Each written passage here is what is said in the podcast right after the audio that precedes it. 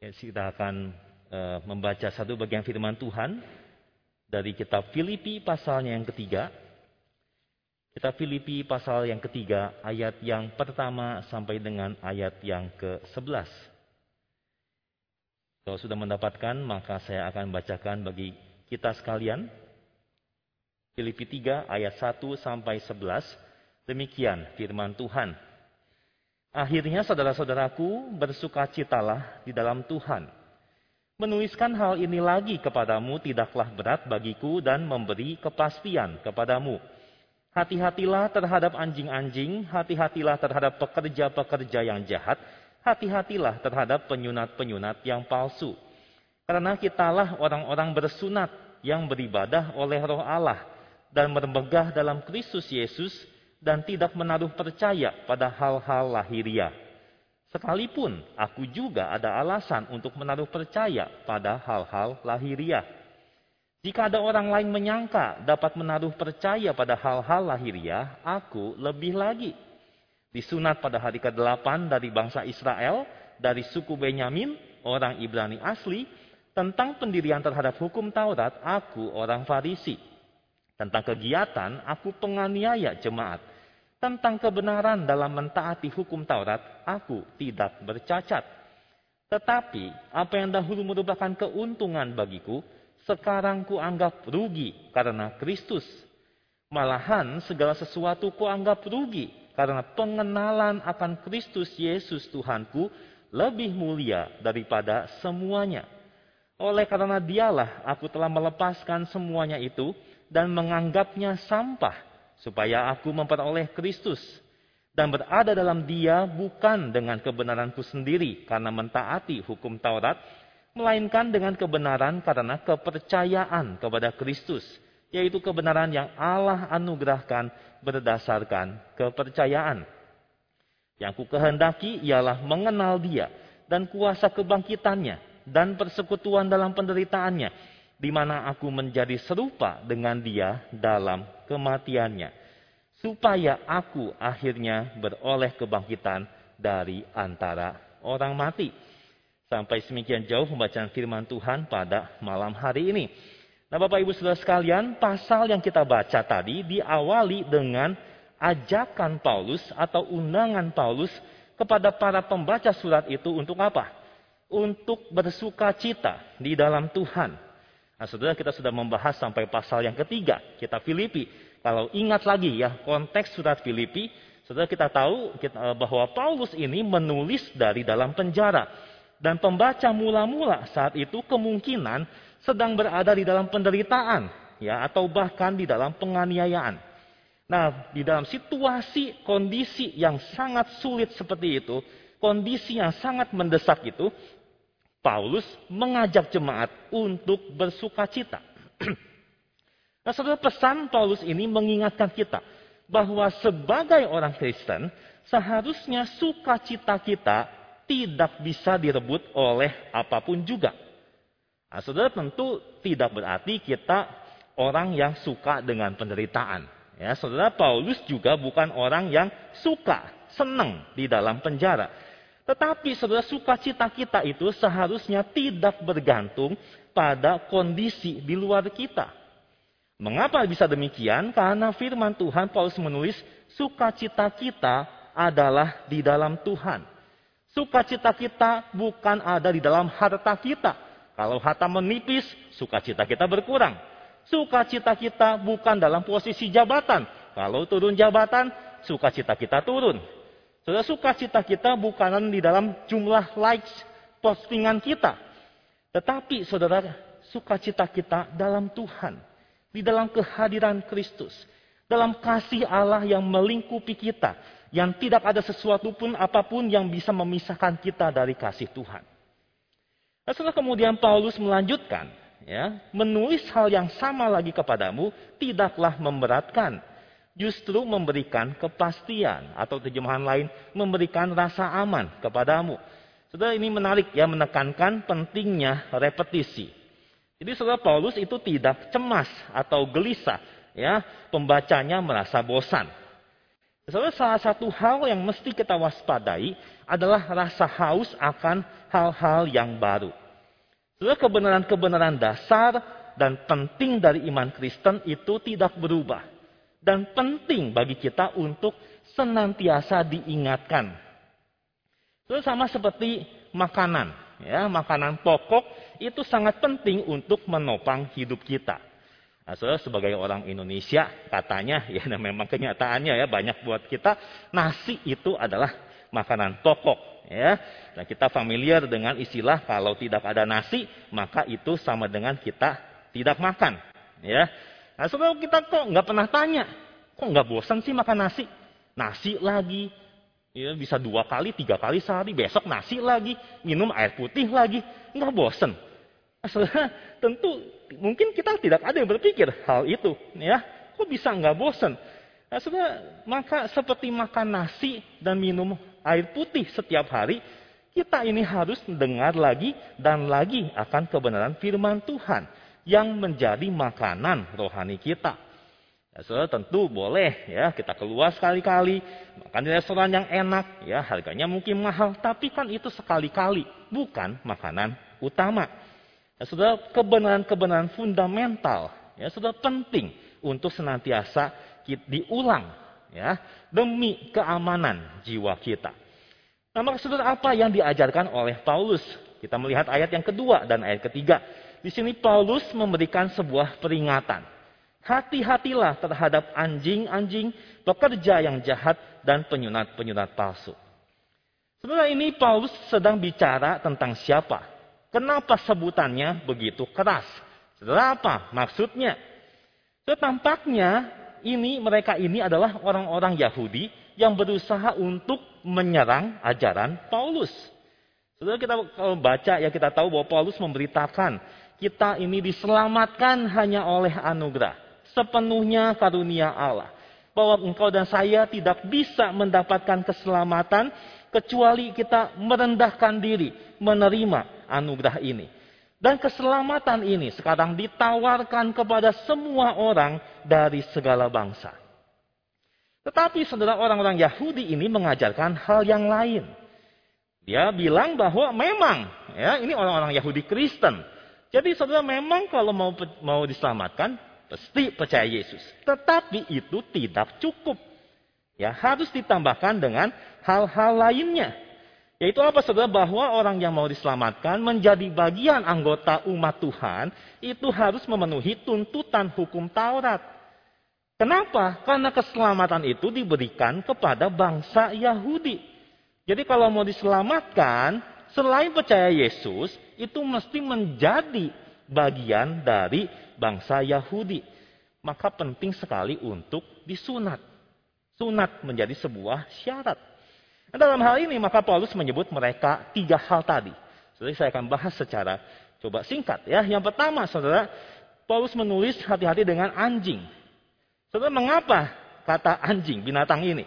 Saudara mungkin bagi sebagian orang modern anjing binatang kesayangan. Anjing itu binatang yang setia. Tapi di zaman itu anjing itu bukanlah binatang yang disayang. Anjing-anjing itu dibiarkan hidup di jalanan. Ya, sudah mereka biasanya makan dari tempat sampah dan kadang mereka bisa menyerang orang-orang yang e, lewat di jalan. Ya, sudah memang Alkitab juga sering menggambarkan, menggambarkan anjing sebagai binatang yang hina, binatang yang najis. Salah satunya saja, saudara kalau kita lihat perkataan Yesus, jangan kamu memberikan barang yang kudus kepada anjing. Jadi anjing ini saudara melambangkan sesuatu yang bersifat najis, sesuatu yang hina, kotor, dan memalukan. Tetapi saudara, julukan ini jugalah ya, julukan ini yang orang Yahudi sematkan kepada orang-orang non-Yahudi. Jadi ada perkataan tercatat dari seorang rabi demikian. Bangsa-bangsa di dunia ini adalah seperti anjing-anjing. Bangsa-bangsa di dunia ini selain mereka, berarti termasuk kita saudara ya. Kita ini adalah anjing-anjing. Dan di sinilah kemudian Paulus memberikan jawaban kepada mereka. Ya, dalam kebanggaanmu, kamu membenarkan diri dan kamu menyebut orang-orang lain itu sebagai anjing. Tapi sesungguhnya kamulah anjing-anjing itu. Karena kamu menyelewengkan ajaran Injil Yesus Kristus. Jadi Paulus membalikkan nama anjing itu kepada para pengajar Yahudi Kristen itu. Yang kedua, saudara mereka dikatakan para pekerja jahat. Orang-orang Yahudi mereka merasa mereka lah pekerja-pekerja kebenaran. Berpegang pada hukum Taurat demi mendapatkan kebenaran di mata Tuhan. Tetapi Paulus yakin bahwa cara yang benar untuk mendapatkan kebenaran adalah dengan bersandar sepenuhnya pada Kristus. Pengajaran mereka orang-orang Yahudi itu malah membawa pengikutnya menjauh daripada Tuhan dan tidak semakin dekat kepadanya. Di situlah Paulus mengatakan mereka mengerjakan hal-hal yang jahat. Yang ketiga saudara disebut sebagai penyunat palsu. Sebetulnya saudara kata asli Yunani yang dipakai di sini agak sulit diterjemahkan. Ya, saudara di dalam Yunani itu ada dua kata. Yang pertama itu kata menyunat yang kedua itu kata memotong kulit dari satu bagian tubuh atau memotong kulit khatan. Nah, saudara di ayat ini yang dipakai adalah kata yang kedua. Saudara apa maksudnya? Saudara mereka percaya bahwa sunat ya itu sangat penting, sebuah tanda yang e, menjadi janji Tuhan kepada Abraham bahwa mereka adalah umat Tuhan. Tetapi sebetulnya, saudara, sunat itu hanyalah tanda fisik. Sesuatu yang dilakukan kepada tubuh manusia. Maka saudara, kalau ingin diselamatkan, dibutuhkan lebih dari sekedar tanda fisik. Dan sebetulnya ini sudah diungkapkan. Saya bacakan dari ulangan, kitab ulangan 30 ayat 6 di perjanjian lama. Ya. Ulangan pasal 30 ayat 6 demikian dan Tuhan Allahmu akan menyunat hatimu dan hati keturunanmu sehingga engkau mengasihi Tuhan Allahmu dengan segenap hatimu dan dengan segenap jiwamu supaya engkau hidup. Saudara Paulus seakan ingin mengatakan, kalau kamu disunat hanya secara fisik, maka kamu sesungguhnya belum disunat. Kamu itu hanya dipotong kulit katanya. Sunat sejati adalah memberikan hati dan pikiran dan hidup kepada Tuhan. Itu sebabnya Paulus langsung menegaskan di bagian berikutnya bahwa kitalah orang-orang Kristenlah yang disebut disunat yang sebetulnya mengalami sunat bukan secara lahiriah tetapi sunat di dalam hati. Nah, saudara seperti apa sunat secara rohani ini? Dikatakan saudara mereka beribadah oleh roh Allah mereka bermegah di dalam Kristus Yesus. Jadi saudara kebanggaannya mereka bermegah bukan pada apa yang mereka lakukan. Bukan kepada ketaatan kepada hukum Taurat. Tetapi mereka bermegah atas apa yang Kristus lakukan bagi mereka. Orang-orang yang bersunat yang sejati itu tidak menaruh percaya pada hal-hal lahiriah. Maka saudara dengan kata lain, Orang-orang Yahudi ini meletakkan kepercayaan mereka kepada sunat, kewajiban hukum Taurat. Tapi orang Kristen menempatkan keyakinannya kepada belas kasihan Tuhan, kepada cinta Kristus bagi mereka. Terus sampai di sini mungkin ya, orang-orang Yahudi Kristen ini akan berkata kepada Paulus, tetapi kamu ini kan orang Kristen. Ya, kamu tidak mengerti apa yang kamu bicarakan. Kamu tidak tahu apa artinya jadi orang Yahudi. Maka saudara Paulus di ayat keempat sampai ke-6, saudara perhatikan ini ya. Saudara membeberkan CV-nya, ya, keistimewaannya sebagai orang Yahudi. Saudara bukan untuk menyombongkan diri, tapi menunjukkan bahwa dia punya semua kualitas keistimewaan yang dimiliki oleh seorang Yahudi. Ini ada sederet daftar ya. Sekali lagi saya akan coba bahas cepat supaya kita bisa sedikit memahami ya. Setelah ayat kelima dikatakan aku disunat pada hari ke-8. Disunat di hari ke-8 itu perintah Allah kepada Abraham. Ya. Nah, saudara kalau baca nanti di rumah kejadian 17 ayat 25, Ismail itu dikatakan baru dikerat kulit katanya pada usia 13 tahun. Jadi saudara seakan Paulus ingin menekankan saya bukanlah keturunan dari Ismail. Aku betul-betul disunat hari ke-8. dari bangsa Israel. Apa artinya dari bangsa Israel? Sudah ingat bahwa Israel adalah nama yang khusus diberikan kepada siapa?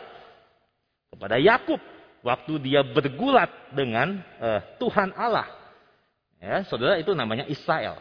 Jadi aku ini bukan keturunan Ismail, aku ini bukan keturunan Esau seperti Edom, tapi keturunan Yakub.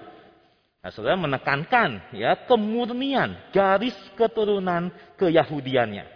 Lanjut lagi saudara dari suku Benyamin. Nah, saudara dari 12 suku Israel, Benyamin itu termasuk suku yang elit. Ya, saudara Benyamin adalah anaknya Rahel, istri yang dicintai Yakub. Nah, saudara kalau ingat kisah raja pertama Israel itu lahir dari suku Benyamin. Namanya Saul. Nah, saudara maka Saul ini ya menjadi nama asli Paulus. Ya, Saulus itu adalah dari Saul. Dan saudara ketika kembali dari pembuangan, suku Benyamin adalah satu-satunya suku yang setia kepada Yehuda. Jadi dia dari suku Benyamin. Lanjut lagi, orang Ibrani asli. Artinya apa saudara? Ibrani ini bicara tentang bahasa.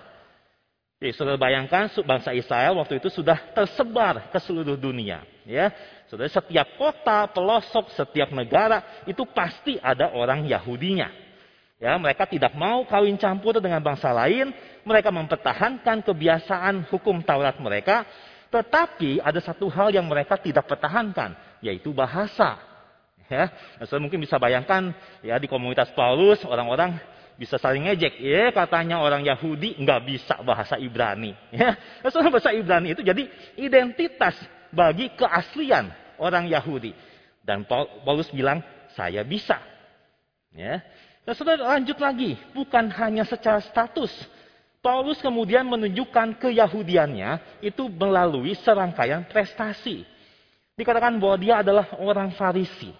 Orang Farisi adalah bukan sembarang orang Israel yang betul-betul terpilih dan terdidik. Saudara sudah ada jutaan ya orang Yahudi di seluruh dunia. Orang Farisi, orang Farisi itu katanya hanya jumlahnya 6000 dan Paulus itu adalah salah satunya. Ya, saudara, orang Farisi memisahkan diri dari kehidupan biasa, mendedikasikan diri taat hukum Taurat sampai yang kecil-kecil, detil-detil. Lalu, saudara, kegiatan dia adalah penganiaya gereja. Jadi, saudara, yang dia tonjolkan adalah zil, ya, giatnya, oh, apa, menggebu-gebu. Ya, ini kualitas yang sangat penting. Dia giat berusaha melenyapkan musuh-musuh Yudaisme, termasuk kekristenan. Nah, saudara kemudian dikatakan dalam mentaati hukum Taurat, aku ini tidak bercacat. Luar biasa. Ya, Paulus menyatakan pencapaiannya. Seorang Yahudi yang begitu setia, ya, seorang anggota sekte Farisi yang paling ketat dalam hatinya, dia giat membela apa yang dipikirnya kehendak Tuhan dan dia punya catatan bersih dalam Yudaisme sehingga tidak akan mendapat celah. Tapi sudah kemudian ada perubahan nada ya di dalam ayat 7 sampai 9. Saudara Paulus menyaksikan sebuah perubahan nilai hidup. Semua yang dia anggap keuntungan, keistimewaan yang dia miliki selama ini sekarang dianggap sebagai kerugian. Saudara mengapa bisa begitu? Kita baca karena dia bandingkan dengan pengenalan akan Kristus Yesus. Jadi saudara yang ingin Paulus katakan seperti ini kira-kira. Dulu dia begitu bangga dengan semua status, dengan semua pencapaiannya sebagai orang Yahudi. Dan dia pikir tidak banyak orang Yahudi itu seperti dia. Dan dengan semua keuntungan yang dia punya, tentu saja dia bisa mendapat kebenaran di hadapan Allah. Dia bisa diterima dia bisa diperkenan oleh Allah. Tetapi ketika Paulus berjumpa dengan Kristus, dia bandingkan semua pencapaian kebanggaannya itu. Dan dia mendapati semuanya itu tidak ada apa-apanya. Pengenalan akan Kristus dikatakan lebih mulia. Artinya tidak bisa dibandingkan oleh apa pun juga. Waktu dia bandingkan dengan pengenalan akan Kristus, Dia anggap ini semua sampah. Kata bahasa aslinya saudara itu sampah itu seperti makanan busuk. Saudara seperti kotoran, menjijikan. Jauh sekali. Maka dia lepaskan semua kebanggaan itu. Demi mendapatkan Kristus. Saudara melalui Kristuslah kita mendapat kebenaran. Kita diterima, diperkenan oleh Allah. Itulah yang Paulus alami. Sebagaimana bisa begitu? Tentu peristiwa waktu Paulus menuju ke Damsyik, ya, dia ingin menangkap orang-orang Kristen, masukkan ke dalam penjara. Tapi di sana dia bertemu dengan Kristus yang bangkit. So, ketika cara pandangnya sekarang berubah. Nilai-nilai hidupnya sekarang berubah. Lalu apa yang terjadi? Kita baca tadi ayat 10 sampai ayat yang ke-11. Dikatakan yang ku kehendaki ialah mengenal dia. Dan kuasa kebangkitannya.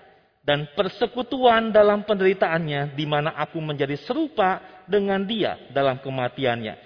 Supaya aku akhirnya beroleh kebangkitan dari antara orang mati. Saudara kata yang ku kehendaki ini bukan sekedar angan-angan, impian kosong. Seperti melamun, yang ku kehendaki ini bicara tentang tujuan hidup. Menjadi bagian dari umat Allah adalah hal yang sangat penting, paling penting bagi bangsa Israel. Dia berpikir tadinya dilahirkan sebagai Israel asli, bisa baca e, bicara bahasa Ibrani, ditambah dengan semua pencapaiannya itu. Dia berhasil, dia bangga dan akan berusaha mempertahankan semuanya berapapun harganya. Tetapi sejak bertemu Kristus, semua ini berubah. Semua ini seperti kotoran, sampah busuk. Yang dia kejar sekarang adalah mengenal Kristus. Dan mengenal ini bukan bicara soal pengetahuan. Saya tambah tahu doktrin yang banyak. Saya tambah banyak hafal ayat Alkitab. Bukan. Tapi mengenal adalah sebuah relasi yang dalam. Sekarang yang menjadi kebanggaannya bukan lagi semua pencapaian kebanggaannya itu adalah Kristus. Dia ingin mengenal kuasa kebangkitan Kristus. Dia ingin bersekutu dalam penderitaannya. Menjadi serupa dengan dia dalam kematiannya. Sudah apa aplikasinya? Bagaimana kita memahami ini? Sudah ada seorang penafsir yang berkata tidak bisa sepenuhnya paham dengan apa maksud Paulus di sini. Tetapi sudah kita akan coba ya bagaimana mengaplikasikannya dalam hidup kita. Setelah kebangkitan Kristus memberikan pengharapan, bukan? Kebangkitan Kristus setidaknya memberikan kekuatan, hidup berkemenangan di dalam hidup kita. Maka saya setidaknya saya ingin bagikan dua pengertian kepada setiap kita hari ini. Apa aplikasinya? Yang pertama, saudara, adalah kehidupan melawan dosa. John Calvin mengatakan bahwa serupa dengan Kristus di dalam kematiannya, itu bisa berarti kita mati terhadap dosa. Dan inilah yang sering diulang oleh Paulus, matikanlah dosa di dalam dirimu. Sebelum mengenal Kristus, sudah kita orang-orang yang diperbudak oleh dosa. Kita anggap ini diri kita mempermainkan dosa. Padahal kitalah yang dipermainkan oleh dosa. Tetapi kuasa kebangkitan Kristus sanggup membebaskan, melepaskan kita dari kuasa dosa untuk hidup bagi dia. Yang kedua, saudara, adalah kehidupan menderita bagi Kristus. Saudara kita sebagai orang Kristen, berulang kali kita diingatkan, dipanggil untuk mengikuti jejak Kristus, termasuk menderita, bahkan kalau perlu mati bagi dia. Mengapa demikian, saudara? Kita hidup di dalam dunia yang berdosa. Kalau kita ingin memberitakan Injil, kita ingin menghidupi nilai-nilai firman Tuhan, sudah pasti dunia akan bergejolak. Dunia akan menentang, dunia akan menekan kita supaya kita serupa dengan dunia ini. Sebagian orang bahkan nyawanya terancam karena mengikut Kristus. Tetapi bagi kita, kuasa kebangkitannya seharusnya memberikan pengharapan, memberikan kekuatan. Kita tahu bahwa hidup kita tidak habis waktu nyawa kita melayang. Dunia ini bukan akhir dari segalanya.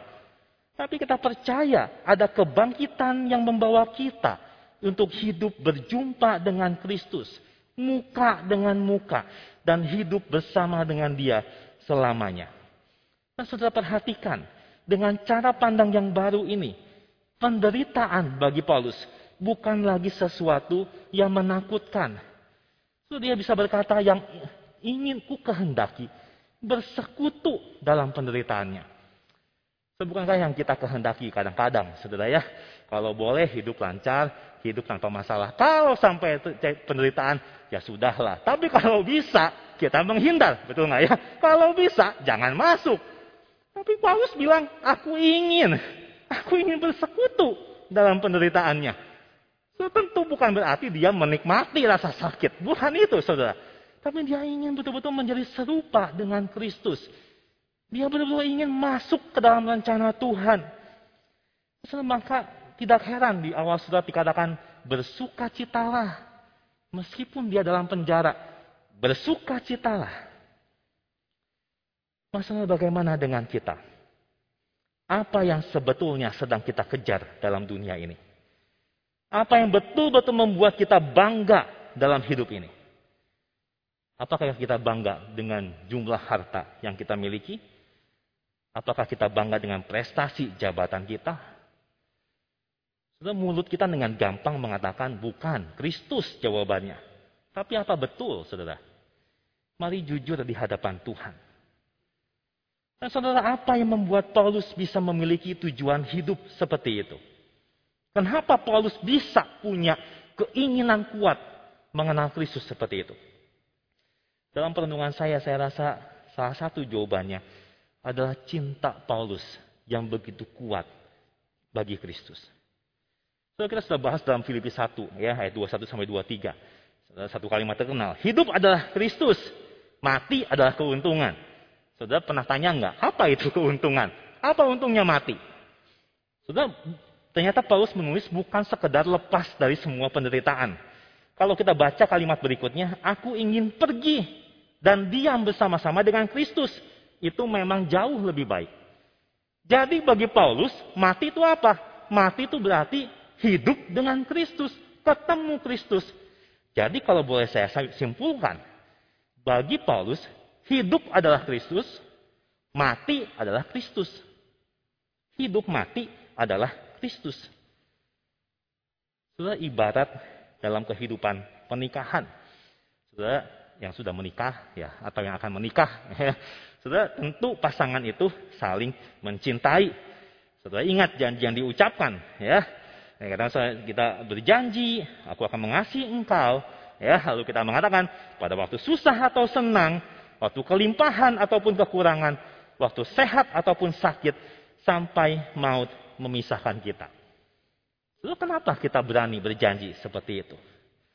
Karena kita menikah dengan mengasihi pasangan. Waktu kita betul-betul mengasihi pasangan, bukan? Tentu sebenarnya nggak cukup cuma pacaran, ya. Tapi kita ingin mengikat komitmen dengan dia. Kita ingin hidup bersamanya. Waktu kita sungguh mengasihi pribadi ini, kita ingin mengenal dia seumur hidup kita. Waktu senang ataupun susah, kita tidak apa-apa untuk menderita bersama dengan dia. Karena kita sangat mengasihi pribadi ini. Pertanyaannya saudara, saya rasa ini hanya secuplik gambaran hidup kita seharusnya dengan Kristus. Kenapa Paulus bisa mengatakan, yang ku kehendaki mengenal dia, menderita dengan dia, bahkan mati serupa dengan dia. Kita tidak bisa mengucapkan semua ini kalau kita tidak mengasihi Kristus. Maka pertanyaannya saudara, seberapa dalam engkau dan saya mencintai Kristus?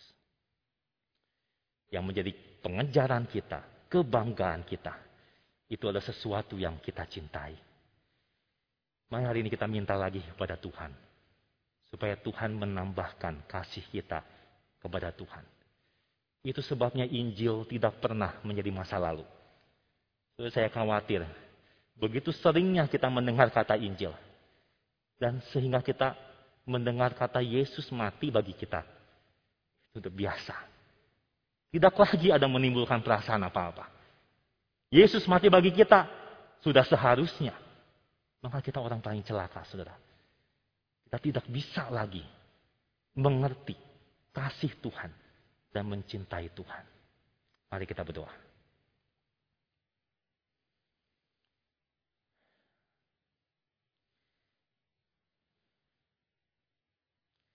Tuhan biarlah pada hari ini setelah kami mendengar firman Tuhan, kami terus merefleksikan hati kami di hadapan Engkau. Engkau yang tahu Tuhan seberapa kuat kasih kami kepada Engkau. Tuhan kami mengakui betapa sering cinta kami itu lemah. Sehingga kami tidak lagi seperti merasa apa-apa Waktu dikatakan Yesus mati bagi kami. Sehingga sering kali Kristus itu menjadi salah satu bagian dalam hidup kami. Lalu kami mengejar hal-hal yang lain. Kami sangat ingin dikenal dan bangga karena hal-hal yang lain dalam dunia ini. Oh Tuhan tolong kami. Bahwa kami Tuhan terus untuk menyelami cinta Tuhan bagi kami. Bagaimana kami dalam kebusukan kami, dalam kekotoran kami, Engkau menyelamatkan kami. Dan bahwa Engkau rela mengasihi dengan amat sangat. Tuhan ampuni kalau kami kurang mengasihi Engkau. Tolong kami Tuhan, mencintai Engkau lebih sungguh lagi. Dan ketika kami hidup menderita demi Engkau, bahwa kami untuk terus melihat itu adalah satu hak istimewa. Kami boleh berbagian dalam penderitaan Tuhan. Karena kami tahu bahwa dalam akhir hidup kami ada kuasa kebangkitan Kristus yang akan bekerja. Dan biarlah kami berharap akan hal itu. Terima kasih ya Bapak di dalam nama Tuhan Yesus. Nama yang begitu indah. Nama yang ingin kami sembah yang kami kasihi selamanya. Dalam nama itulah kami berdoa. Amin. Tuhan doa selesai, Tuhan berkati setiap kita.